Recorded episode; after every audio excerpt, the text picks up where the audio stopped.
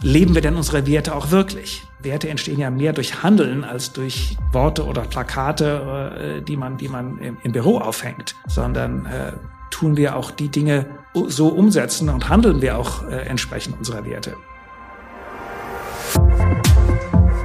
Pioniere wie wir. Der Kehnbaum Podcast.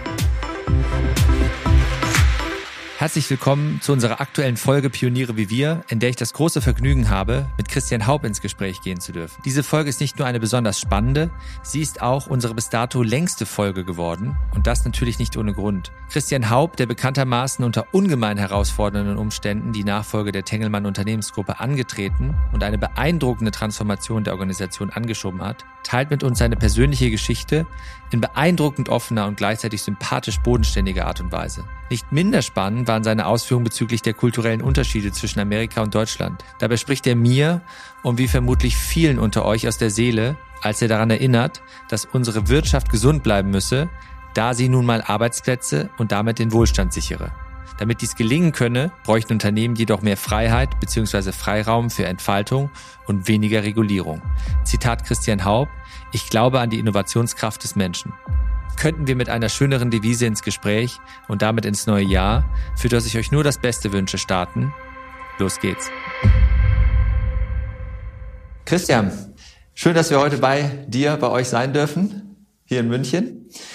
Und äh, damit wir uns alle nochmal mit deinem, mit eurer Unternehmensgruppe vertraut machen können, ihr existiert jetzt schon seit über 150 Jahren. Genau genommen ging es 1867 los. Richtig. Ich habe hier auch mal geguckt, Stammbaum ist ja nebenan. Ähm, wie, wie begann das denn eigentlich alles? Hol uns mal ab. Ja, also erstmal herzlich willkommen hier in äh, unserem neuen Sitz. Äh, der erst zweite Sitz, der das Unternehmen in seiner über 155-jährigen Geschichte hat. Es hat alles angefangen in Mülheim an der Ruhr mit äh, einem Ehepaar, äh, Wilhelm Schmitz und Luise Scholl, äh, äh, frisch verheiratet haben äh, das Unternehmen gegründet äh, mit der Abkürzung ihrer beiden Namen, nämlich Wissol. Und Wissol war äh, zur damaligen Zeit ein Lebensmittelgroßhändler, der eben äh, Waren aus den deutschen Kolonien in Afrika eingekauft hat, um sie dann an die Einzelhändler der, der damaligen Zeit, also den, den Mormon Pop Store äh, um die Ecke, dann mit solchen Lebensmitteln wie Kaffee, Tee, Schokolade, Kakao versorgt haben. Und äh, jetzt von 1867 bis heute ist einiges passiert. Da müssen wir gleich auch noch mal zu sprechen.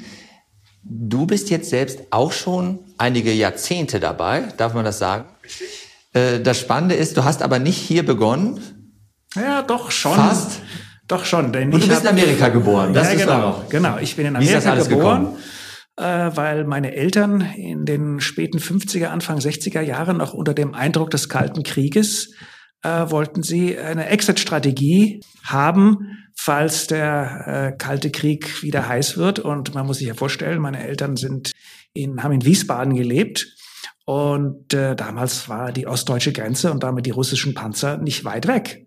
Und meine Eltern sind ja beide im Krieg aufgewachsen. Mein Vater hat noch in den letzten Kriegstagen äh, die Panzerfaust in die Hand gedrückt bekommen und, und äh, war im Schützengraben und hat das glücklicherweise überlebt. Also das war für die noch, noch sehr, sehr äh, im Eindruck. Und mein Vater war halt sehr früh in Amerika. Der wurde von seinen Eltern schon in den 50er Jahren nach Amerika geschickt, um äh, dort zu lernen, den Einzelhandel, die Supermärkte da Erfahrung zu sammeln und seitdem war er immer ein großer Amerika-Fan und dann haben meine Eltern geheiratet und die Idee gehabt, äh, lass uns mal unsere Kinder in Amerika zur Welt bringen. Das ging damals problemlos, damit die amerikanische Staatsbürgerschaft bekommen. Und so hätten wir immer weggekonnt, wenn mhm. äh, es, es hart auf, auf hart gekommen wäre. Und äh, ja, mein Einstieg ins Familienunternehmen war direkt nach dem Abitur denn ich habe zwischen Abitur und Studium erstmal eine Lehre gemacht. Das war äh, damals in unserer Familie äh, üblich, äh, erstmal eine Lehre zu machen, etwas praktisch was zu lernen. Und ich habe natürlich einen Einzelhandelskaufmann bei uns im, äh, im Geschäft gemacht. Ich habe angefangen im, im Laden, im Lager zu arbeiten und äh, den Lebensmittelhandel von der Pike auf kennenzulernen. Und äh, das war eine sehr gute, sehr wichtige Erfahrung. Und dann habe ich nach dem Abschluss, bin ich dann nach Wien gegangen und habe auf der Wirtschaftsuniversität Betriebswirtschaft studiert. Wie kamst du auf Wien? Ich wollte ähm, woanders studieren wie mein älterer Bruder, der hat in St. Gallen studiert. Und äh, ich fand Wien, damals war das ja noch sozusagen die, die Ostgrenze. Das fand ich sehr interessant. Äh, ich bin schon immer sehr kultureller Mensch gewesen. Das hat mich damals angezogen. Und äh, die Universität hatte einen guten Ruf. Und da habe ich gesagt, dann mache ich doch mal das. Und zum Glück denn ich habe äh, im zweiten Studienjahr meine Frau kennengelernt und wir sind bald 35 Jahre verheiratet. Gute Studienwahl auf jeden Fall. Ja. Du bist aber dann ähm, irgendwann ja wieder nach Amerika genau. zurückgegangen. Genau. Relativ zeitnah oder warst du dann? Nein, ich habe direkt nach dem Studium äh, haben meine Frau und ich geheiratet und sind dann nach New York und wollten dort zwei, drei Jahre äh, mal äh, New York erleben und dort arbeiten. Ich habe da an der Wall Street gearbeitet als Investmentbanker und äh, fand das sehr spannend, habe aber auch sehr schnell gemerkt, also dieses äh, beratende äh, und und bei Transaktionen sozusagen Firmen zu unterstützen, äh, das war zwar spannend, aber ich wollte selber Dinge machen und operativ tätig werden.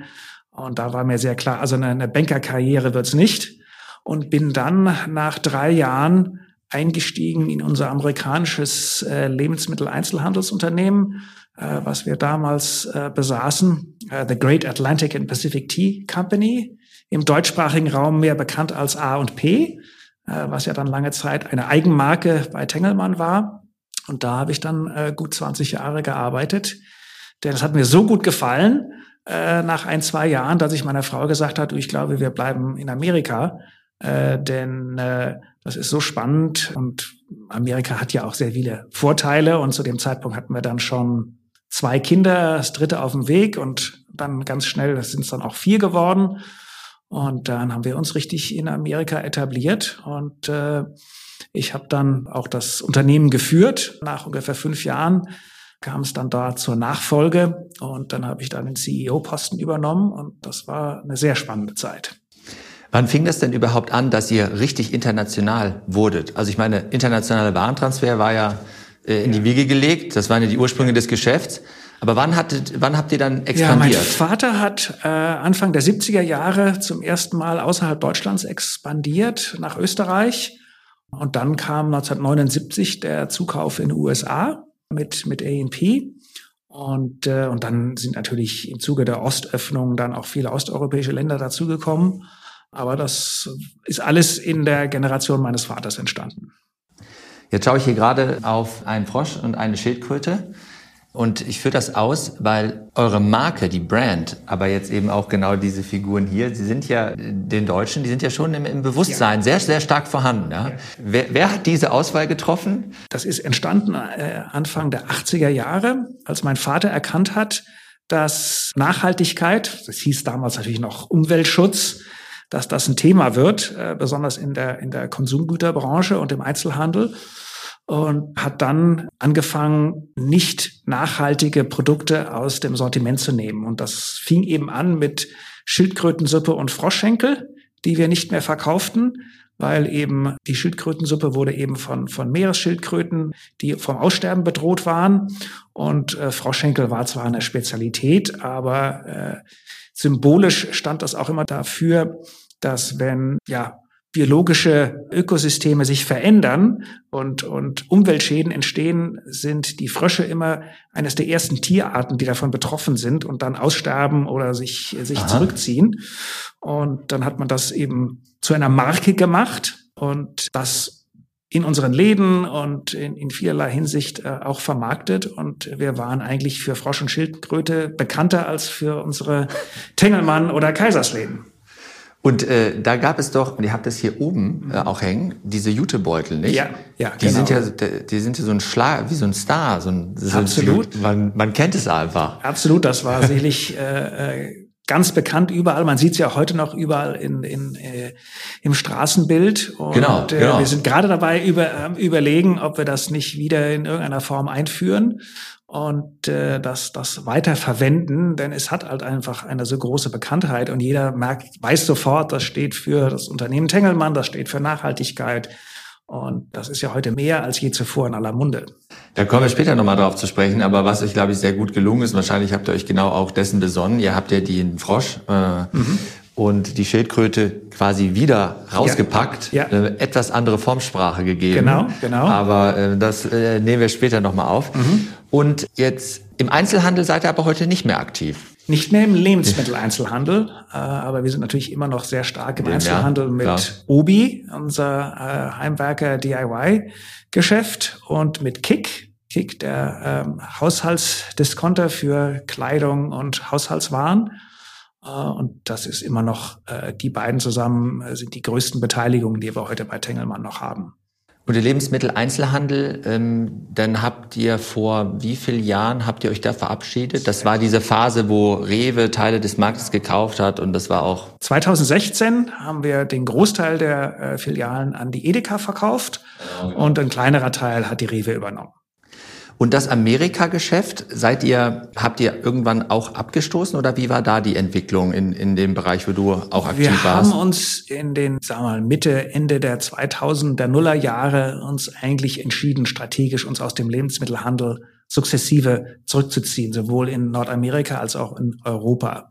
Und äh, wir haben 2010 das amerikanische Geschäft, was stark unter Druck gekommen war durch die Finanzkrise, restrukturiert und in dem Zuge dann verkauft und äh, einen neuen Investor gegeben. Damit war das in Nordamerika beendet. Wir hatten dann parallel dazu schon angefangen, unser amerikanisches Venture Capital Geschäft aufzubauen, was wir seitdem sehr erfolgreich entwickelt haben. Und dann sind vor ungefähr acht Jahren auch amerikanische Immobiliengeschäfte dazu gekommen.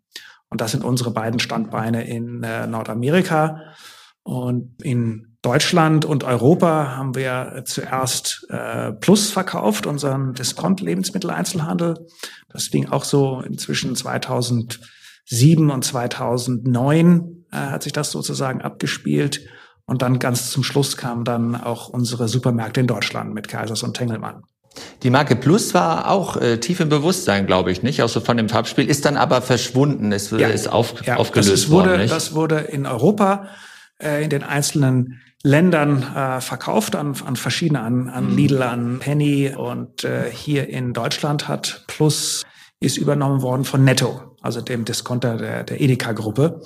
Und da waren wir noch lange beteiligt und hatten dort noch eine, eine Minderheitsbeteiligung. Die haben wir dann 2019 endgültig auch an die Edeka verkauft. Ja, Christian, jetzt 2023 sitzen wir hier in München ähm, und ich glaube, es ist fair zu sagen, die vergangenen fünf Jahre waren sicherlich recht intensive Jahre für dich und deine Familie. Vielleicht magst du uns einmal an den Punkten teilhaben lassen, die du mit uns teilen möchtest. Alles hat ja begonnen im Wesentlichen auch für euch. Wahrscheinlich hattet ihr sogar einen anderen Lebensentwurf. Ich weiß nicht, wo ihr, wo ihr damals standet. Aber 2018 mhm. ist dein, dein Bruder verschwunden. Mhm. Und ähm, danach hat sich sehr, sehr viel verändert. Ja, das kann man wirklich so sagen. Da hat sich unser äh, Leben komplett verändert. Denn wir waren äh, zu dem Zeitpunkt schon fast 30 Jahre in USA und äh, hatten auch äh, keinerlei Pläne, äh, das zu ändern sondern haben uns weiter dort um den äh, nordamerikanischen Teil des Unternehmens gekümmert. Ich hatte dort ein Family Office aufgebaut, äh, mich auch um das ganze Privatvermögen der Familie gekümmert. Und dann ist ja zuerst mein Vater gestorben und vier Wochen später mein Bruder verschwunden. Und da war mir sehr schnell klar, jetzt musst du nach Deutschland und dort die, die Dinge erstmal zusammenhalten. In der ersten Zeit ging es erstmal darum, ja, vielleicht finden wir ja meinen Bruder noch. Und das war äh, wahnsinnig emotional natürlich. Und dann, als die Gewissheit gekommen ist, dass, dass wir ihn nicht mehr finden, dann äh, ging es darum, wie geht's jetzt weiter? Ich war ja der Einzige, der auch im Unternehmen äh, drin war. Und das war natürlich sehr schnell allen klar, dass äh, ich jetzt die alleinige Verantwortung für das Unternehmen äh, übernehmen musste. Und mir war, ich würde mal sagen, nach sechs Monaten sehr schnell auch klar, das kannst du nicht aus Amerika machen und du musst nach Deutschland ziehen und, und deinen Mittelpunkt hier etablieren. Und das haben wir dann auch gemacht. Äh, wir sind dann offiziell in 2019 nach, nach Deutschland gezogen. Das Gute war, die Kinder waren schon alle aus dem Haus, die hatten alle ihre eigenen äh, Karrieren und waren etabliert. Das, äh, das macht es auf der einen Seite einfacher und auch wiederum schwieriger, weil unsere vier Kinder leben weiterhin alle in den USA. Aber es war, war mir sehr schnell klar, dass wir hierher kommen müssen. Und dann ging es einmal darum, wie entwickle, wie wird das Unternehmen weiterentwickelt? Und wie lösen wir die, die Herausforderung in der Familie mit der Erbschaft? Und äh, das ist ja hinlänglich bekannt. Aber eben sehr wichtig auch, dass ich sehr schnell erkannt habe, wir können das Unternehmen eigentlich nicht so weiterführen, wie, wie es damals organisiert war, in dem natürlich sehr traditionsreichen, aber völlig überdimensionierten Standort in Mülheim an der Ruhr, äh, am, am Stammsitz des Unternehmens mit einer seit langem stillgelegten Schokoladenfabrik und, und riesigen Gebäuden und äh, die alle sozusagen da ungenutzt herumgestanden sind äh, und mit fast 300 Mitarbeitern in der sogenannten Führungszentrale. Äh, was so hieß mich, das auch, ja? Ja, ja, ja, ja, ja. genau, mhm. genau. Und das wurde mir auch sehr schnell klar, dass, dass, wir das, dass sich das alles ändern muss und dass es wahrscheinlich besser ist, das alles an einem neuen Standort aufzubauen und diesen neuen Geist, äh, was ich mir für die Zukunft vorstelle, äh, dass wir das nicht an Ort und Stelle hätten äh, umsetzen können. Und dann kam die Entscheidung, wir gehen nach München und wir verkleinern die Zentrale drastisch. Wir haben heute äh, weniger als 40 Mitarbeiter, die sich alleine um Holding-Themen kümmern. Und ähm, das war natürlich eine ganz große Veränderung im Zuge dieser Umgestaltung. Aber es war mir wichtig, dass alle verstehen, dass wir nicht mehr ein operatives Familienunternehmen sind, sondern dass wir eine, eine Strategieholding sind mit äh, vielen Beteiligungen in vielen verschiedenen Geschäftsfeldern und äh, wir uns auf wenige wesentliche Themen fokussieren müssen. Es geht darum, was ist unsere Portfoliostrategie? Was ist die Strategie unserer wesentlichen Beteiligungen? Haben wir da die bestmöglichen Führungsmannschaften, Führungsteams? Und äh, wie allokieren wir unser Kapital? über diese Beteiligung, was äh, ist langfristig, was äh, ist zukunftsträchtig, äh, wie stellen wir sicher, dass die auch in fünf und zehn Jahren noch wettbewerbsfähig sind. Und äh, dann kam natürlich auch das Nachhaltigkeitsthema, mhm. äh, was traditionell bei uns eine große Rolle gespielt hat, als, als ein Thema, das wir auch aus der Holding heraus vorantreiben wollen. Und äh, wir haben auch unseren ganzen Venture Capital Bereich und unseren Growth Equity Bereich neu aufgebaut mhm. äh, und den auch hier in, in München etabliert. Das ist eigentlich das einzig, wenn man so will, operative Geschäft, was hier bei uns mit am Standort aktiv ist. Und äh, hast du dann auch Aktivitäten, die du in den USA schon gestartet hast, damit überführt und oder ja, wir, das aus wir, Deutschland heraus? Wir hatten ja schon ein äh, Venture Capital Geschäft hier. Das Team hat sich aber dann verselbstständigt äh, und, und wollte sozusagen seinen eigenen Fonds machen. Und dann haben wir gesagt, das ist okay. Macht ihr das? Wir unterstützen euch dabei und haben dann unser eigenes Team äh, wieder aufgebaut, um halt die existierenden Portfolio-Investments weiterzuführen, aber auch eben um neue Sachen zu machen. Haben aber die Chance genutzt, auch eine neue Strategie aufzusetzen. Und dem haben wir dann auch noch ein, ein sogenanntes Growth Equity Element dazugefügt mhm. und das hier äh, von Grund auf neu aufgebaut. Und wir haben heute noch, ich würde sagen, ich weiß es gar nicht, ich habe es gar nicht mehr gezählt, aber wir haben, glaube ich, heute noch vielleicht bis zu einem Dutzend der Mitarbeiter, die äh, vor fünf Jahren noch in Mülheim waren und alles andere ist neu. Okay, wir kennen uns jetzt so ein paar Jahre und du hast das jetzt gerade auch äh, sehr ruhig geschildert und wenn man dich trifft, hat man auch immer und gewinnt den Eindruck. Aber nach diesem Moment damals, wenn ich fragen darf, wie hast du dich gefühlt? Wie war das für dich? Ich meine, da kam ja so viel zusammen. Du musstest unmittelbar funktionieren. Mhm. Äh, du hattest dann Verluste zu verkraften. Und gleichzeitig bist du ja aber noch zusätzlich nach Deutschland zurückgekommen mhm. mit deiner Familie. Äh, wahrscheinlich schön und gut, dass die Kinder so weit, dass ihr euch nicht mehr direkt um die kümmern musstet. Wie, wie hast du das geschafft? Was, was hat dir in den vergangenen Jahren da auch Kraft gegeben? Es war ja auch eine Reise mit sicherlich Höhen und Tiefen. Und gleichzeitig, äh, also das musste ja ohnehin weiter funktionieren. Das operative Geschäft galt ja auch zu bedienen. Ja, ich glaube, in, in, im ersten Jahr habe ich wahrscheinlich hauptsächlich auf Adrenalin funktioniert weil ähm, ja alles sozusagen auf mich geschaut hat. Äh, ich musste das Geschäft führen. Äh, ich war Testamentsvollstrecker für das Erbe meines Vaters. Ich musste mein eigenes Leben äh, komplett verändern. Äh, ich hatte natürlich die unglaubliche äh, Stärke, eine, eine fantastische Ehefrau und, und Lebenspartner zu haben, äh, die mich da unglaublich unterstützt und das auch, auch heute noch tut. Und wir sind halt sehr eng miteinander und äh, sie lebt das alles mit. Sie hat mich also psychologisch unglaublich unterstützt. Sie hat mir bei der Erbabwicklung geholfen. Sie hat mich bei den vielen Umzügen natürlich mehr oder weniger äh, alles gemacht. Auch den Auszug aus Mülheim, muss ich man sich mal vorstellen, dass wir nach 150 Jahren oder an dem Standort war das Unternehmen schon seit 1913, also auch fast äh, über 100 Jahre. Wir haben ja alles ausräumen müssen. Wir haben ja äh, äh, alle Unterlagen entweder archivieren oder äh, einscannen müssen, um, um diese ganze Historie zu erhalten. Meine Frau ist auch verantwortlich für die Firmenhistorie und das historische Archiv und äh, kümmert sich da leidenschaftlich drum. Äh, es gab eben sehr, sehr viele Aufgaben, die wir auch gar niemandem anderen anvertrauen konnten. Aber ich glaube, ich habe auch, ich bin ein Mensch, der jetzt nach außen hin sehr ruhig erscheint, äh, weil ich das halt einfach alles sozusagen in mir äh, selber behalte und das nicht so nach, nach außen dringen lasse.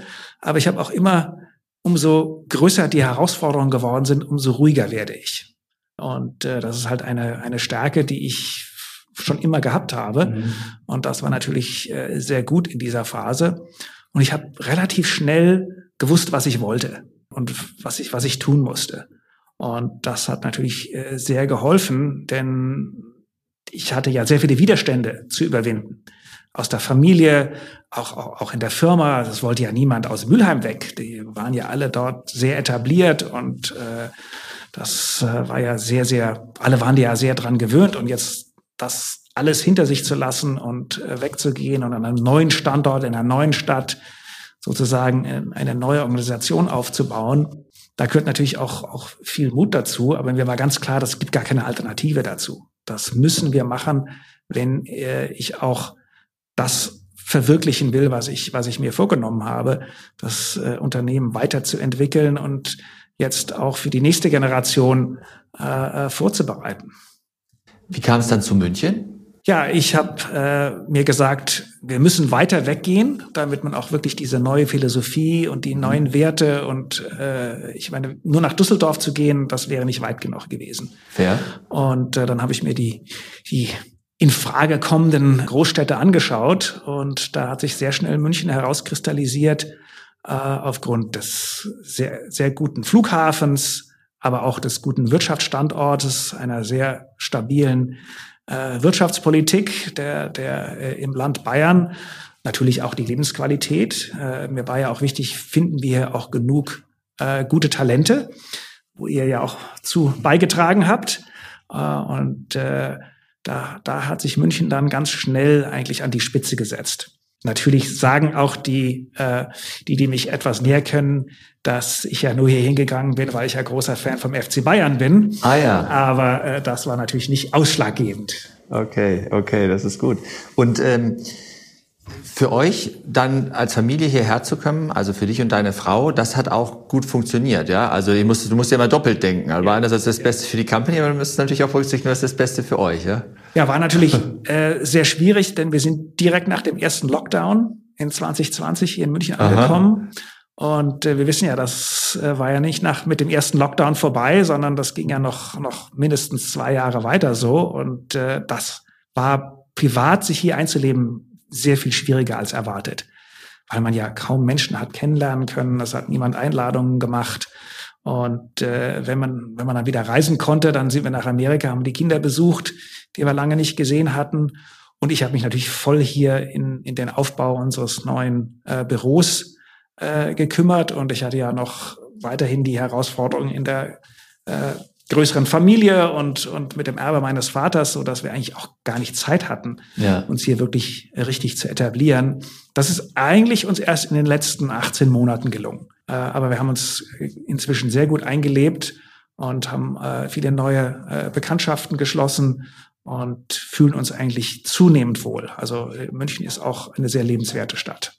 Und äh, neben diesem bewussten räumlichen Cut, den du vollzogen hast, was war dir noch wichtig ähm, in der Redefinition der Rolle der Holding, ähm, aber auch im Punkto Kultur und vielleicht Vorstellung von Führung, Freiraum? Also was, was hat dich noch an, ähm, an Werten mitbegleitet, wo du gesagt hast, wenn wir jetzt diesen Schritt gehen, ist dir das mindestens ebenso wichtig? Ja, also die Organisation, die ich in Mülheim vorgefunden hatte, war natürlich ähm, erstmal sehr viele Menschen, die alle schon sehr, sehr lange im Unternehmen waren. Es war äh, sehr silohaft. Also es, mhm. die Funktionen haben nicht sehr viel miteinander gearbeitet, nur immer auf der äh, obersten Ebene. Es war sehr hierarchisch, sehr klassisch natürlich für ein, ein, altes Familienunternehmen. Und ich war natürlich aus Amerika einen ganz anderen Stil gewöhnt. Mhm. Offene Kommunikation und äh, sehr viel mehr Miteinander, äh, sehr viel Transparenz über, wie geht's dem Unternehmen. Äh, es gab nur ganz wenige Leute, die den Gesamtüberblick über das Unternehmen hatten. Mhm. Äh, es gab keine Kommunikation an die Mitarbeiter, wie es dem Unternehmen geht, äh, wie die Zahlen sich entwickeln, was die Strategie ist und äh, warum wir was wie machen. Und äh, das habe ich natürlich äh, sehr stark verändert. Äh, wir haben uns auch sehr intensiv damit beschäftigt, was sind unsere Werte, äh, warum ist Zusammenarbeit wichtig, warum ist Transparenz wichtig.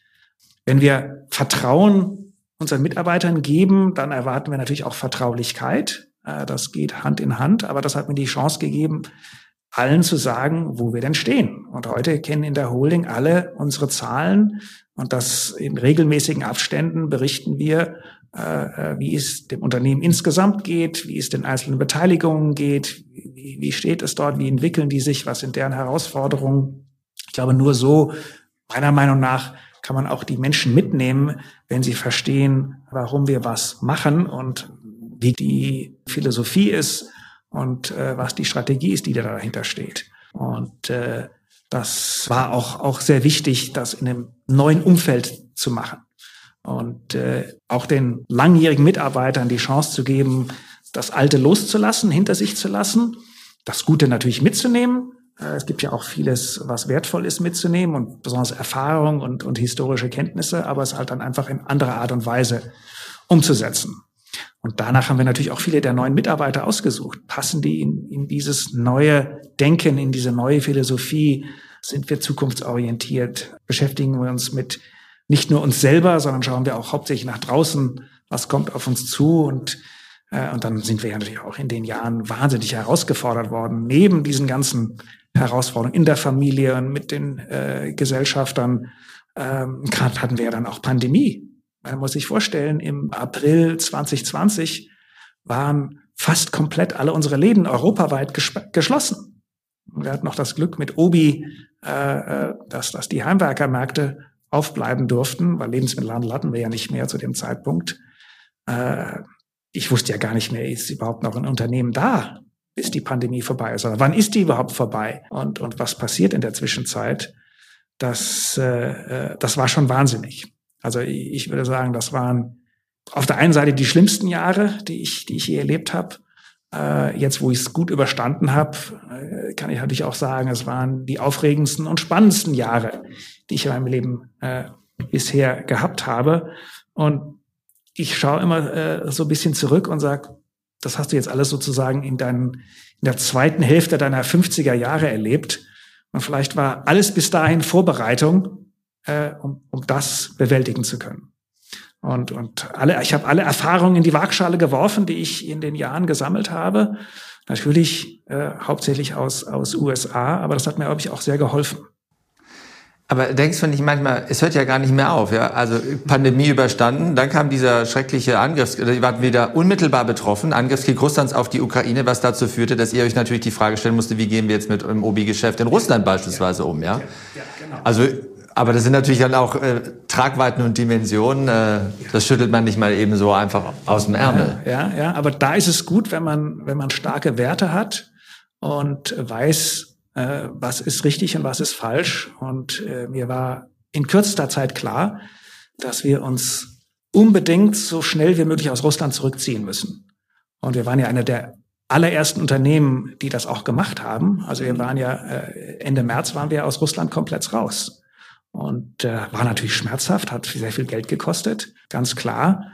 Ähm, das konnten wir uns zu dem Zeitpunkt leisten. Also äh, da habe ich sicherlich, äh, erwarte ich von keinem Unternehmen, dass sie das genauso machen können oder müssen, wie wir das gemacht haben. Denn bei jedem Unternehmen gibt es andere Umstände und, äh, und Herausforderungen, aber wir konnten uns das glücklicherweise zu dem Zeitpunkt leisten und äh, deshalb haben wir das auch dann sofort gemacht. Und ich glaube, das war auch ein solcher Moment, wo dann auch die Menschen und nicht nur die Menschen in der Holding, sondern im gesamten Unternehmen dann schauen, ähm, leben wir denn unsere Werte auch wirklich?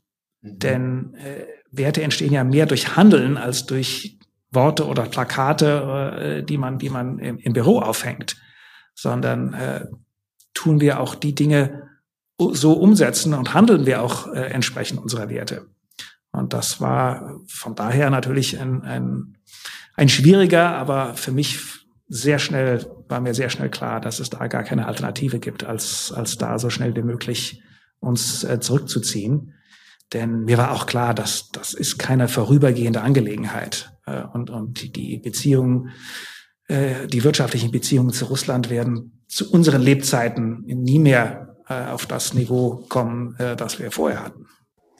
Wenn du über Werte und Prinzipien sprichst, ähm, einerseits in der Theorie, hier konntet ihr, konntest du auch sehr klar dokumentieren. Das bedeutet es dann auch effektiv, wenn wir mal an so Momente geraten. Ich glaube, wie du schön ausgeführt hast, dass genau auch diese, diese Besinnung und die Orientierung für alle Betroffenen innerhalb eures Unternehmens dann äh, sehr klar und schön widerspiegeln.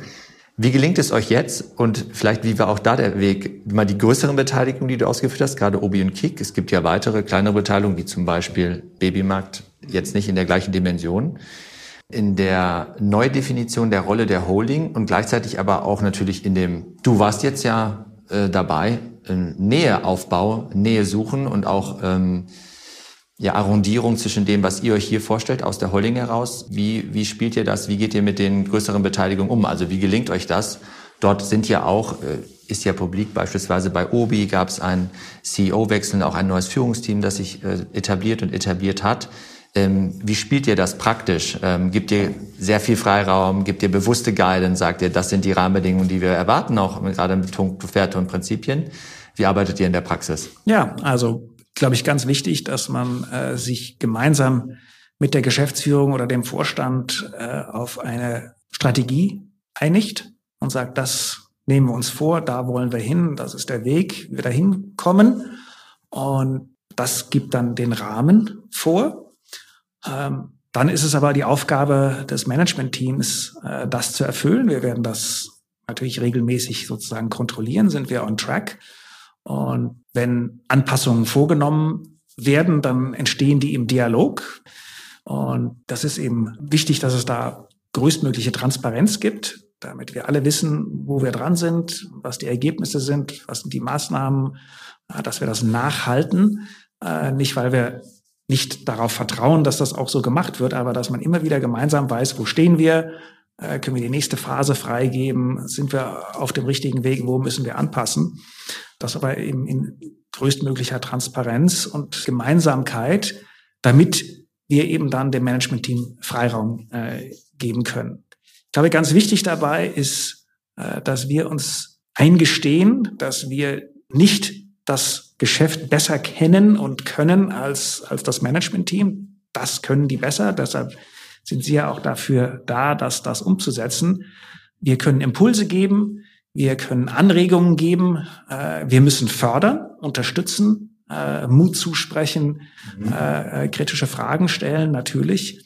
Aber ich, meine Philosophie ist das immer in, in einer positiven Form. Und das ist auch für mich das Vertrauen entgegenbringen.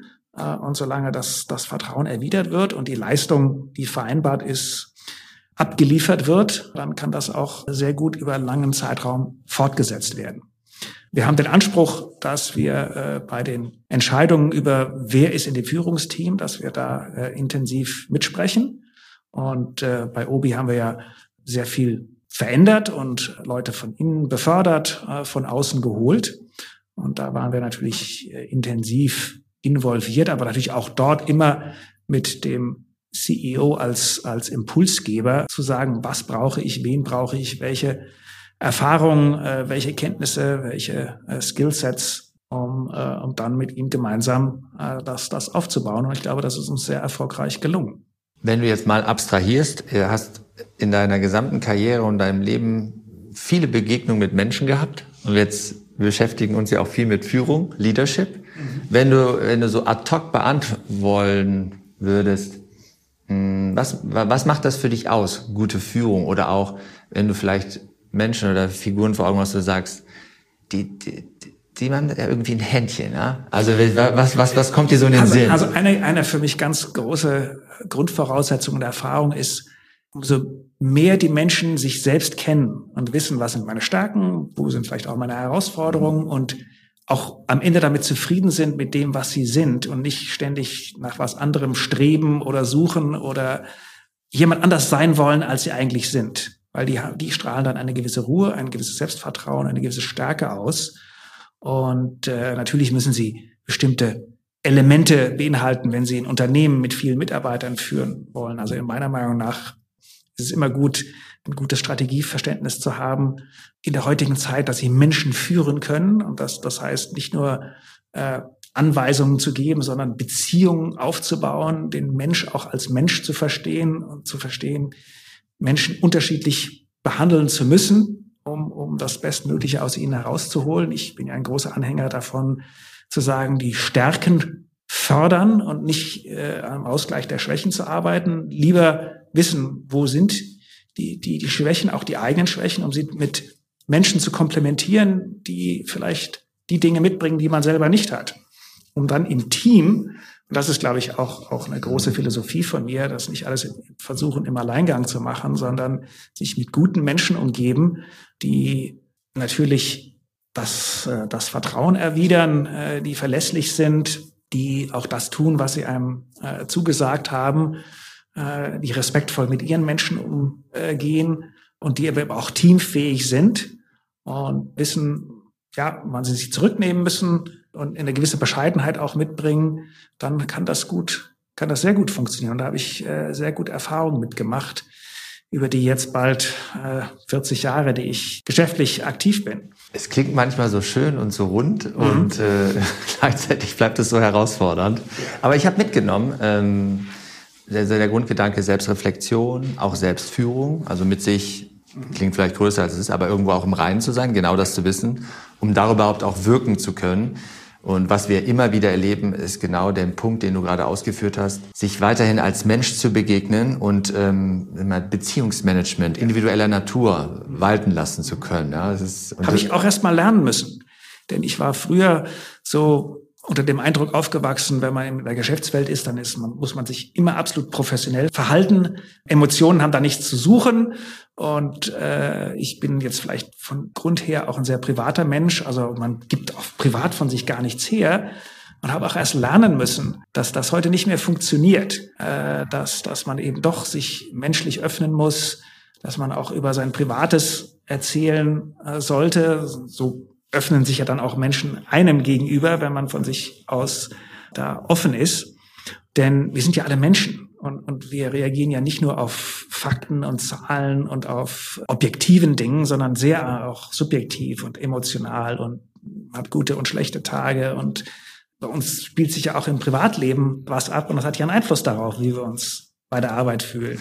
Was würde mich mal interessieren, wie ist das in Amerika? Also gemeinhin sagt man, die Amerikaner sind irgendwo oberflächlicher, ja? Also how do you do und gucken schon weg und gehen weiter, also sind nicht wirklich interessiert an der Antwort. Gleichzeitig aber, auch was du gerade beschrieben hast, lassen sie ja schon Nähe zu. Also beispielsweise Einladungen bei Familien und so, auch im beruflichen Kontext. Das ist jetzt, das passiert. Ähm, wie, wie hast du das wahrgenommen? Also stimmt das überhaupt, dass die oberflächlich sind? Oder ist das, das nur das unsere Interpretation? Ja, das ist eine, das, also, das ist eine vordergründige Interpretation und das ist so ein gewisses Vorteil, was sich ja. natürlich dann, dann da einlebt. Also der Amerikaner ist erstmal grundsätzlich sehr positiv und hat aber in dieser vermeintlichen Oberflächlichkeit ist natürlich erstmal ein, ein gewisser Mechanismus. Ich muss mich ja nicht sofort jedem und allem preisgeben. Äh, ich lade aber in, in dieser positiven Art und Weise ein, zu sagen, wir können das Verhältnis schon vertiefen, aber das beruht eben auf Beiderseitigkeit. Und wenn beide nur auf der oberflächlichen Ebene bleiben, dann ist das auch okay, dann funktioniert das.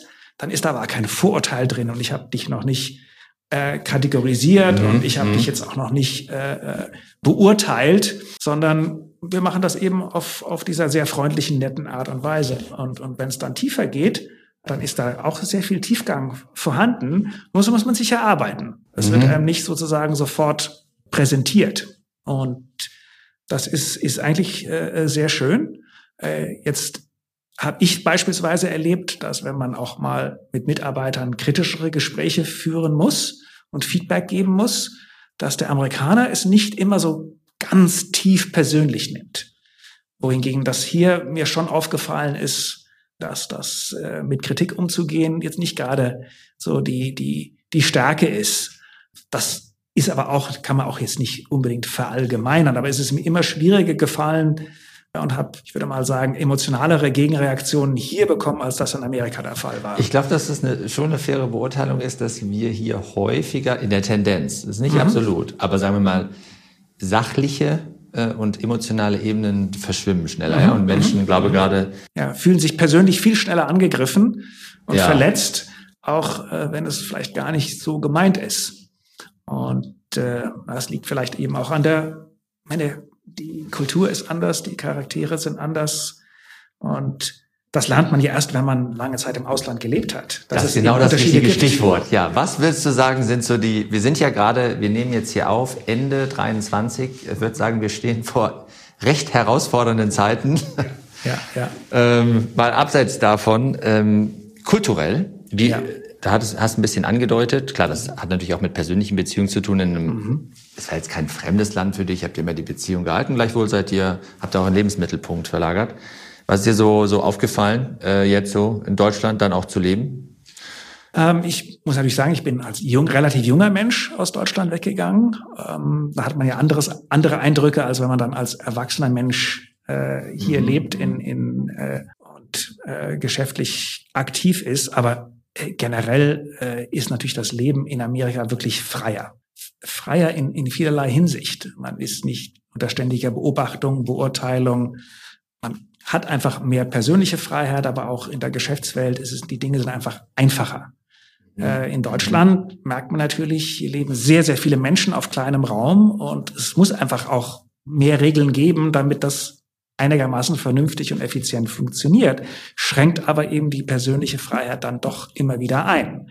Das war natürlich extrem während Corona, während wir hier Lockdowns und äh, alle diese Dinge hatten, äh, war es mal schön, zwischendurch mal eine Woche nach Amerika zu flüchten, um ins Restaurant gehen zu können, um mhm. Freunde treffen zu können, mhm. einfach dieses Gefühl zu haben, ich, ich werde nicht ständig beobachtet. Hier war es ja schon so weit, dass wenn du mit äh, vier Personen am Straßenrand dich unterhalten hast, hat es keine zehn Minuten gedauert, bis die Polizeistreife vorbeigefahren und gesagt hat, geht mal bitte auseinander. Nur drei Personen, das fällt einem natürlich dann sehr auf. Das waren jetzt sicherlich extreme Situationen. Und Aber gewisse Muster, ja, die, die wir wiederfinden, klar. Wir sprechen ja häufig darüber, Regulatorik, äh, Stichwort Eingeschränktheit auch in der Geschäftswelt. Es gibt ein, also es gibt so ein paar äh, Leitsprüche, die sich also immer wieder bestätigen, dass äh, äh, in Amerika sagt man so schön, alles ist erlaubt, bis es verboten wird. In Deutschland ist es genau umgekehrt. Alles ist verboten, bis es dann mal erlaubt wird, aber mit vielen, vielen Regeln. Mhm. Und äh, das, äh, das stimmt, glaube ich, schon so. Und in was mir auch auffällt, äh, in Deutschland ist, herrscht ein so gewisses Anspruchsdenken vor. Äh, ich ich habe Anspruch auf mhm, mhm, Urlaub, bestimmte Versorgung und, und, und all solche Dinge.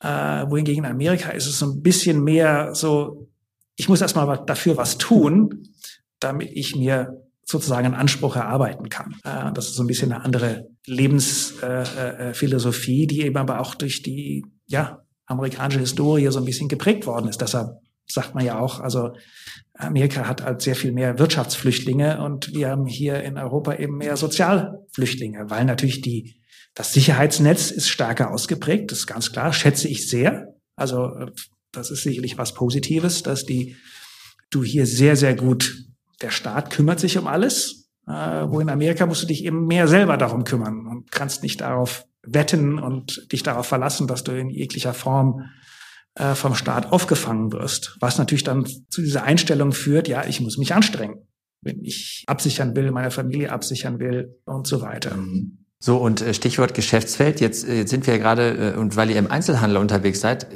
werdet das ja wahrscheinlich relativ schnell spüren. Also so Klima, äh, Nachfrage, Binnennachfrage, Kaufkraft. Ja, ja. Das 23er Jahr jetzt, wie, wie, wie habt ihr das erlebt? Hohe Inflation, äh, geht ja damit einher? Also wir spüren natürlich diese sehr, sehr schlechte äh, Konsumlaune, äh, die gefühlt verlorene Kaufkraft äh, unserer, unserer Kunden. Die sagen das auch ganz klar, dass sie weniger haben, diskretionär äh, was auszugeben.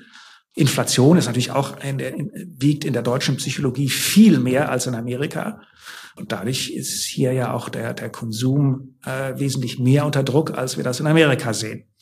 Von daher ist 23 sicherlich ein schwieriges Jahr. Wir sind jetzt mit unseren Aktivitäten noch ganz gut unterwegs. Und äh, ich bin da jetzt nicht äh, völlig unzufrieden. Aber äh, es ist nicht das, was wir uns erhofft hatten. Wir kamen alle aus der Pandemie und hatten so das große Vertrauen, jetzt wird wieder alles besser. Und dann kam Ukraine-Krieg und mit dem Ukraine-Krieg kam die Energiekrise und damit die Inflation und hat es jetzt noch einige Dinge on top gegeben, ob das ein Ostkonflikt ist oder jetzt die, die ganze Haushaltsmisere hier äh, äh, von unserer Bundesregierung. Also die Verunsicherung, die ist überall zu spüren. Äh, und und äh, das macht es natürlich noch mal schwieriger. Und ähm, ja, jetzt als Unternehmer sitzt du dann manchmal dort und der Platz der Kranken sagt, Leute, jetzt, ja. ist, ist, was ist denn hier eigentlich los? Ja, also hältst du dich da zurück? Ich meine, du kennt, wirst den einen oder anderen kennen und treffen und auch Hintergrundgespräche führen. Also ich, ich bin auch an dem Punkt, wo ich sage, wir als Unternehmer und wir als Familienunternehmer, wir müssen, wenn man so schön sagt, lauter werden. Mhm. Denn äh, es sind doch gewaltige Herausforderungen und so kann es eigentlich nicht weitergehen. Ich glaube, es gibt sicherlich viele gute Ideen und äh, wir müssen auch was fürs Klima tun.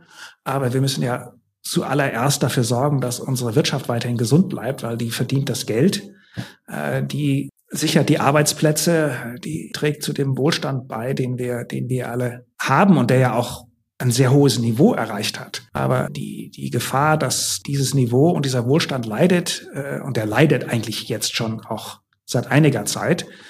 Ähm, das braucht und es ist gar nicht so, dass ich für, für äh, mehr Subventionen oder solche Dinge, wir brauchen einfach den Freiraum, uns weiter entfalten zu können. Und wir brauchen nicht noch mehr Regulierungen, ob die aus Berlin kommen, ob die aus Brüssel kommen. Die ersticken sozusagen äh, in, in, diesen, in diesem Regulierungswahn. Lieferkettengesetz, ja, würde, ja. ja auch wahrscheinlich so ein Thema ja, sein für euch. Lieferkettengesetz, absolut. Wann kommt diese, diese ganzen äh, Berichterstattungspflichten, die für den Umweltbereich kommen? Ich verstehe, dass wir damit was erreichen wollen und das ist auch alles nicht alles verkehrt. Nur es ist viel zu viel auf einmal und die Bürde, die wir in diesen herausfordernden Zeiten der Wirtschaft hier aufoktroyieren, äh, ist sehr kontraproduktiv. Ich habe auch die Sorge, dass das zu einer so einer Art Gegenbewegung gegen äh, Nachhaltigkeit führt, weil es den Leuten dann so auf die Nerven geht. Mhm. Ganz davon abgesehen, dass wir dann auch mit Verboten und Vorschriften und das darfst du nicht mehr und jenes darfst du nicht mehr, äh, das entspricht nicht der, der, der menschlichen Psyche. Äh, ja, das ist förmlich Reaktanzen aus, sehen wir ja auch, nicht? Also pure Ablehnung auch jetzt hier in Anführungsstrichen gerade etablierten Parteien und so weiter. Wir sehen das. Ich äh, glaube an die Innovationskraft des Menschen und dass wir mit allen großen Herausforderungen irgendwann umgehen. Pandemie war doch äh, das beste Beispiel, weil man in kürzester Zeit sehr effektive äh, Vakzine äh, entwickelt, wo jeder gesagt hat, das dauert ja mindestens fünf Jahre und wir haben es in anderthalb Jahren hingekriegt. Und ich glaube auch, es gibt heute schon so viel Innovation, so viel neue Technologie, mit der wir äh, den Klimawandel sehr positiv beeinträchtigen können. Und wir müssen, wir müssen es nur machen. Und, und wie, man, wie ich so schön sagen würde, und das ist natürlich auch die, die amerikanische Art zu sagen, lass uns mal machen. Klar, wir sind bei diesen Problemen heute, weil wir eben das falsch gemacht haben bisher oder nicht wussten, dass das äh, so negative Auswirkungen auf die Umwelt hat. Äh, aber wir werden es, wir in der Wirtschaft und der Mensch in der Gesellschaft wird es schneller und besser und nachhaltiger lösen, als wenn wir sagen, nein, das müssen alles die Regierungen machen und die müssen nur noch, noch mehr Vorschriften und noch mehr äh, Regeln da erlassen. Das, äh, das sehe ich einfach ganz anders. Und, äh, und wir haben so, so viele Themen, äh, die den Menschen und den Konsumenten heute äh, große Sorgen bereiten, ob das die Inflation ist, ob das die Migration ist, da muss man drüber reden. Äh, das verunsichert die Menschen. Äh, die teure Energie und den Klimawandel in einer Art zu beeinträchtigen, in der positiven Art und Weise, die eben nicht äh, jedem nur suggeriert, du musst auf dies verzichten, du darfst das nicht mehr. Das ist, ist in solchen schwierigen Zeiten wirklich schwierig zu vermitteln. Ich bin da ganz bei dir. Ich bin ja auch bekennender Liberaler und äh, großer Anhänger der, des Ordoliberalismus, äh, weil das genau das du gesagt hast, Freiheit und Ordnung, äh, ja, also Rahmenbedingungen zu setzen, in dem wirklich auch Innovation florieren kann, mit Erfahrungswerten, die wir jetzt in den vergangenen Jahrzehnten auch gesammelt haben, biegen wir so langsam aufs Ende ein. Ähm, und dazu gehören ja auch Anreize. Ja? Also haben wir jetzt ja auch häufiger bemüht, diese Frage Technologieoffenheit behalten, Verbrennerverbot, ja oder nein?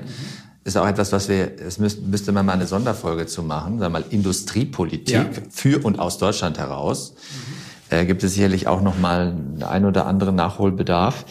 Wie versucht ihr das Thema Nachhaltigkeit jetzt, ob das neu gewonnene Relevanz, die eingetreten ist, und lustigerweise bei euch aber schon sehr, sehr lange verankert, nicht? Ja, deine Großmutter, Großmutter nicht? hat schon in den Ende der 60er Jahre eine Stiftung ins Leben gerufen, äh, weil sie damals im Ruhrgebiet aufgewachsen, den sauren Regen, die, äh, die verdreckten Flüsse erlebt hat und gesagt hat, wir brauchen das war sicherlich richtig. Wir brauchen Gesetze, wir brauchen Verordnungen, wir brauchen Vorgaben, wie wir unsere Umwelt schützen. Und äh, da war sie also absolute Pionierin und hat dann aber alle nachfolgenden Generationen dazu inspiriert zu sagen, wir müssen unseren Beitrag leisten. Und deshalb ist Nachhaltigkeit für uns sicherlich das allerwichtigste Thema, wo wir auch nicht nur mit dem Unternehmen, sondern auch privat dazu beitragen, hier was zu tun. Und das Privileg, das wir haben, aufgrund eines erfolgreichen Familienunternehmens eben auch einen Beitrag über unsere Maße hinaus zu leisten, dass ähm, wir helfen, Nachhaltigkeit beispielsweise an Hochschulen zu lehren. Wir unterstützen eine Reihe von Universitäten mit ihren Nachhaltigkeitsprogrammen. Und ähm, weil wir daran glauben, es muss die nächste Generation immer bewusst, bewusster werden, immer mehr Kenntnisse haben um in den verschiedenen äh, Feldern dazu beizutragen. Und, äh, und im Unternehmen selber wir auch äh, sehr schnell nach 2018 gemerkt, wir müssen da auch neue Impulse setzen und uns überlegen, wie äh, verbessern wir die Nachhaltigkeit unserer verschiedenen Geschäftsfelder. Da gibt es keine einheitliche Strategie, wir setzen da zwar einen, sagen wir mal, groben Rahmen und sagen natürlich Dekarbonisierung für uns ein wichtiges Thema. Wir wollen innerhalb der planetaren Grenzen arbeiten. Natürlich wollen wir auch den sozialen Gedanken sehr stark fördern. Aber dann muss jede Firma für sich seine eigene Nachhaltigkeitsstrategie entwickeln und sich überlegen, wie kann ich das äh, bei Kick umsetzen, wie kann ich das bei Obi machen, wie kann ich das in einem Immobiliengeschäft machen, wie inkludieren wir Kriterien bei unseren neuen Venture-Investitionen. Äh, aber das Ziel muss sein, dass wir messbar jedes Jahr die Nachhaltigkeit äh, verbessern. Durch, durch Reduktion von fossilen Brennstoffen, Reduktion von Plastik und, und sonstlichen Kunststoffen in der Supply Chain. Ähm, also da gibt es ja sehr, sehr viele Ansatzpunkte. Und das ist eigentlich unser Ziel, da jährlich und auch über längere Frist Beiträge zu leisten, auch zu den Zielen beizutragen, die wir uns als Gesellschaft oder als, mhm. als, als die Welt äh, gegeben haben, äh, daran mitzuarbeiten und auch mal eben unpopuläre Entscheidungen zu treffen, beziehungsweise uns auch der Kraft bewusst zu sein, dass wir als privates Familienunternehmen ja auch nicht immer nur äh, die Rendite an die allererste Stelle setzen müssen. Wir können auch mal was einsetzen und sagen, wir äh, entweder nehmen wir die Erträge aus dem Unternehmen und, und tun sie in, in, in Dinge investieren als Familie, als Unternehmerfamilie, ähm, oder wir eben sagen, hier sind die Initiativen, die wir uns jetzt bei Obi vorgenommen haben, bei Kick vorgenommen haben, in diesem Jahr oder über die nächsten drei Jahre, um da Beiträge zu leisten und das als eine, eine, eine Impact-Investition auch anzusehen. Und steht ihr dann in dem Kosmos auch mit anderen Familienunternehmen im Austausch? Ich denke gerade, als ich hier zugehört habe, beispielsweise an Haniel, die das ja unter Enkelfähigkeit zusammengefasst haben, ja auch so ein, ein Haniel ähm, Operating Model ja. entwickelt haben und da wirklich einen Index auf ja, ihre ja. Portfoliounternehmen fand ich, legen. Fand ich, fand ich super, haben wir uns auch angeschaut. wir haben auch überlegen, wie wir sowas äh, bei uns integrieren können. Ich glaube, gerade im Thema Nachhaltigkeit ist die Zusammenarbeit und die Kooperation mit anderen äh, extrem wichtig. Wir haben hier in München über die äh, TU sind wir einer Initiative beigetreten, die nennt sich Circular Republic. Und da geht es darum, zirkuläre Geschäftsmodelle zu entwickeln. Und da ist beispielsweise Kick äh, zusammen mit äh, Geox und PreZero dabei, wie entwickeln wir Textilien, die eben nach der Nutzung eben wieder verwertet werden können in, in äh, nachhaltige Fasern, um daraus wieder neue Textilien herzustellen. Und äh, das ist sehr komplex äh, und, und äh, das ist noch, noch lange nicht gelöst.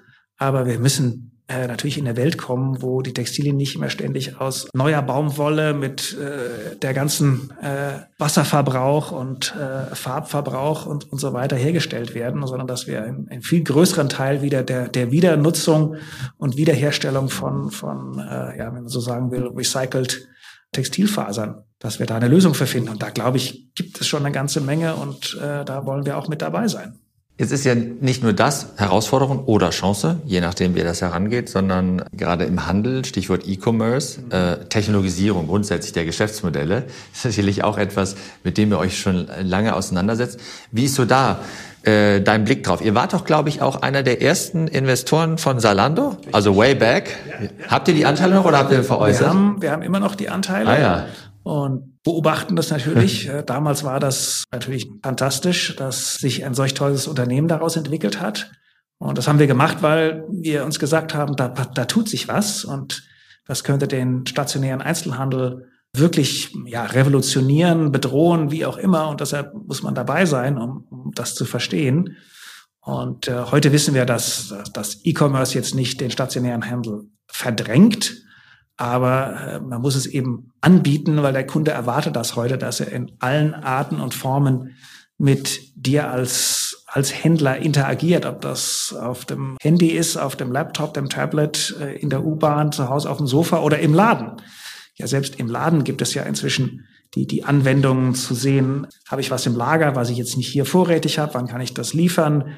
äh, viele Leute. Das ist ziemlich cool, ja, bei Obi. Also es war ein Wirtschaftssystem, aber wenn ich jetzt zu Hause bin und sage, wo kriege ich hier noch irgendwo was? Ja. In Realtime, das ist nicht. Ja, ja. Und, nicht und schlecht. Das, ist, das ist heute eigentlich fast schon die Erwartungshaltung der Konsumenten. Und ich glaube, das wird sich jetzt besonders mit künstlicher Intelligenz wird sich das ja weiterentwickeln. Und wir wissen ja gerade bei, bei, äh, bei Obi, wenn es um ein Heimwerkerprojekt geht, dass es eben viele verschiedene Produkte bedarf, dass man es sich visuell vorstellen möchte, wie sieht denn das bei mir zu Hause aus, in meinem Bad, in meinem Wohnzimmer und äh, dass ich auch weiß, welche Produkte brauche ich noch, was fehlt mir noch, wie muss ich das machen, wo ist das Anleitungsvideo und äh, das ist alles, was Technologie in Zukunft leisten kann.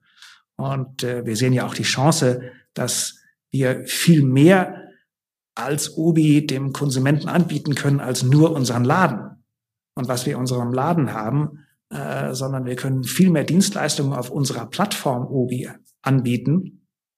Und äh, durch Technologie ist das heute alles möglich, das miteinander zu vernetzen, das gemeinsam äh, dem Kunden anzubieten, da auch äh, Lieferanten, mit denen wir traditionell gar keine Beziehung sonst hätten, äh, äh sozusagen mit dem Obi-Namen und der Brand und dem Brandversprechen, was da dahinter steht, gemeinsam äh, für uns und für den Anbieter neue Kunden zu erschließen. Also das, das, äh, da sind ganz, ganz tolle Möglichkeiten, die da vorhanden sind. Und bei, bei Kick in anderer Art und Weise spielt natürlich Digitalisierung auch, auch eine große Rolle. Und äh, ich bin da äh, ja sehr begeistert davon, was es noch für alles für Möglichkeiten geben wird und wie sich diese Geschäftsmodelle dadurch weiter verändern werden in Zukunft. Das finde ich, äh, finde ich super spannend. Aus einer Investorensicht, letzte Frage dazu, ähm, weil viele Familienunternehmen ja auch so den Weg gegangen sind zu sagen, okay, digitale Transformation, natürlich äh, Digitalisierung des originären Geschäftsmodells, hast du gerade ein bisschen häufig ja auch inkrementell geprägt und gleichzeitig aber Erfahrungswerte sammeln eben über Beteiligung, wie was passiert denn bei Salando und Co. War das bei euch schon so, dass ihr relativ früh über diese Beobachtung und Wahrnehmung und Nähe ähm, Erfahrungswerte gesammelt habt, die euch geholfen haben, die eigenen Geschäftsmodelle, jetzt mal in Anführungsstrichen die größeren Beteiligungen, mit auf den Weg zu bringen? Haben, haben so diese Spillover-Effekte, hat das so? Das war immer die Absicht, ähm, mhm. ohne dass äh, das aber, also jedes Portfoliounternehmen, in das wir investiert haben, musste auf seiner eigenen Investitionsstrategie und auf seinen eigenen Zielen sozusagen bestehen. Wenn wir da mit zusätzlich was gelernt haben für unsere Kerngeschäfte, für unsere großen Beteiligungen, dann war das Zusatznutzen. Aber äh, wir haben jetzt nicht gesagt, naja, wir glauben zwar nicht, dass das was wirklich erfolgreich wird, aber wir lernen da jetzt was von. Das, da war, wollten wir schon diszipliniert bleiben, mhm. wie als echter äh, Venture Capital Investor. Aber natürlich äh, haben wir diese Chancen immer genutzt, zu sagen, was können wir da für, für unsere Geschäftsfelder lernen? Und wie können wir da auch mal eben die Fachbereiche zusammenbringen oder mal sagen, jetzt schaut euch mal das an. Wie funktioniert eigentlich Influencer Marketing, was ja vor fünf Jahren noch niemand kannte. Aber dann haben wir die ersten äh, Portfoliounternehmen investiert und selber erstmal gelernt, ah, das scheint ja wirklich zu funktionieren und dann kann man das dann weitergeben und mhm. äh, daraus sind dann so Geschäftsfelder wie Retail Media entstanden, die man mhm. gesehen hat. Ah, da gibt's noch ganz andere Herangehensweisen und wir können viel mehr die Dinge öffnen äh, noch noch für andere Anbieter oder auch äh, was wir natürlich an Kundeninformationen haben, das ist ja heute fast mehr wert als alles andere dass wir tagtäglich Millionen Kunden bei uns durch die mhm. Läden gehen haben und deren Kaufverhalten kennen, deren Informationen äh, äh, haben, die wir, die wir ja, äh, ich würde sagen, noch lange nicht für das nutzen, für uns selber. Ich bin kein Anhänger davon, diese Daten dann irgendwelchen Dritten zur Verfügung zu stellen, sondern sie für uns selber zu nutzen. Mehrwert stiften, nicht? Gerade aus so einer, aus einer Kundensicht, ja. Ja, Christian, ganz lieben Dank. Also wir haben eingangs gesagt, ja, wahrscheinlich sprechen wir eine gute halbe Stunde. Jetzt ist es aber eine gute Stunde geworden. Aber ganz entlassen bist du noch nicht. Ja, verraten. Christian hat nicht einmal auf die Uhr geguckt, wurde auch gar nicht nervös äh, hier, obwohl ich so lange überzogen habe. Hast du noch etwas auf deiner Bucketlist stehen? Ja? Also gibt's noch sowas wie ein Traum oder ein Vorhaben, wozu du vielleicht auch jetzt bewusst nicht gekommen bist? Du hast gesagt, du hast eine andere Lebensplanung. Ja, ich habe ich habe eigentlich immer so früher scherzweise gesagt, wenn ich äh, nicht ins Familienunternehmen gegangen wäre, dann wäre ich wahrscheinlich Universitätsprofessor geworden. Und ich habe mir das dann mal, da ergab sich die Gelegenheit, dass ich auf äh, einer Uni, mit der wir uns engagiert hatten, äh, mir mal der ein Professor angeboten hat, komm doch mal in unser Executive MBA-Programm und äh, machen wir mal einen Tag so eine Case Study und das hat unglaublich viel Spaß gemacht. Und ich glaube, jetzt, wo man auch etwas, etwas gehobeneren Alter ist und, und auf viel Erfahrung zurückblicken kann, äh, sage ich mir auch, das ist auch ganz, ganz wichtig, dass wir diese Erfahrung auch weitergeben und der nächsten Generation beibringen. Und die, die Veranstaltung in Berlin letzte mhm. Woche, das hat mir auch wieder gezeigt, die, ja, ich habe was zu erzählen. Äh, und zumindest aus meiner Perspektive zu sagen, das habe ich daraus gelernt. Das muss jeder für sich selber entscheiden, ob er das annimmt oder ob er das einfach sagt, ja, das habe ich mal gehört und das hilft mir vielleicht. Aber äh, das könnte ich mir noch, noch gut vorstellen, das dann vielleicht etwas in etwas strukturierterer Form dann äh, äh, zu machen, wenn äh, ich das, sagen wir mal, die tagtägliche Verantwortung an die nächste Generation übergeben habe. Ja, okay, also jetzt hier, so Unternehmertum hört vielleicht zu. Äh, Christian schaut schon mit den Hufen. Ähm, Christian Mohr von ja. Unternehmertum. Tolle Initiative im Übrigen auch, ja. muss man sagen. Ja, also, was ganz da entstanden toll. ist. Eine meiner positivsten Überraschungen in München. Ja, also wenn etwas Mut macht, äh, ja. dann diese Initiative. Absolut. Von, von Susanne Klatten gestartet. Und mittlerweile eben auch mit diesem bewussten Fokus auf Familienunternehmertum nochmal auf ein nächstes Level zu heben. Ja, ähm, ganz lieben Dank, mhm. dass wir beide sein durften. Danke für deine Offenheit. Hat große Freude gemacht. Ja, hat mir auch sehr viel Spaß gemacht. Vielen Dank. Gerne. Und euch, ähm, ja, wir bleiben in Kontakt. Bis bald. Macht's gut. Tschüss.